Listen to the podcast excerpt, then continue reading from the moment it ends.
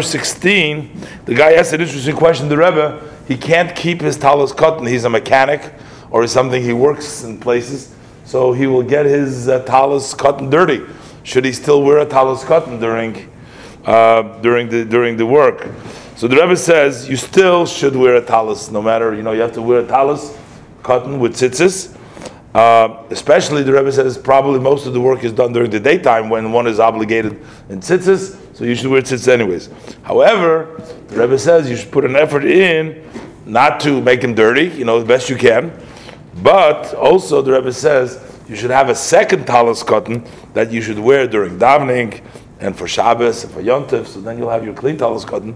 So you have a work uh, a work talis katan, then you have a talis katan for the home.